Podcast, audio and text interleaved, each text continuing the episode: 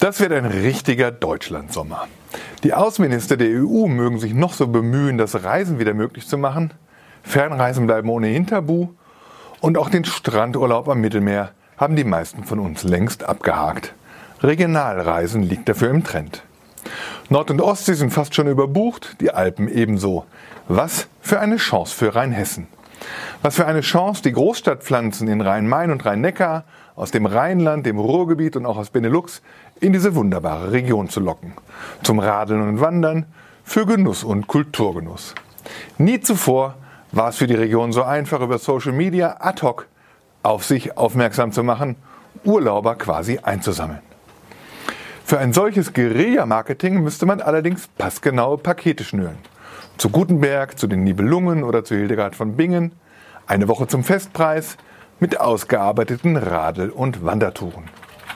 Nach solchen Angeboten für Rheinhessen kann man allerdings lange im Netz suchen. Fehlanzeige. Keine viralen Ansprachen, keine Buchungspakete, kein Mut zu wahrnehmbaren oder provozierenden Slogans. Wie wäre es mit, wenn wir den Frankfurtern entgegenschleuderten, lass doch den Rheingau rechts liegen.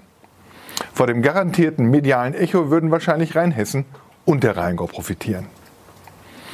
Diese Lehrstelle beweist nicht nur Ideenarmut bei der Rheinhessen-Touristik.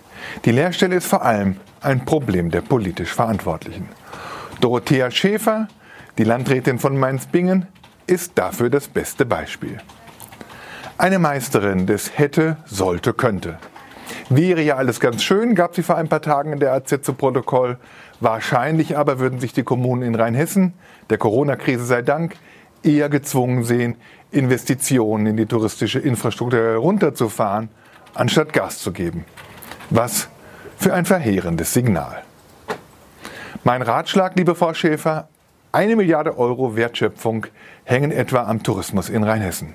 Wenn Sie Sorge haben, dass die Kommunen an der falschen Stelle sparen könnten, dann reden Sie das nicht herbei, sondern reden Sie ihnen das aus.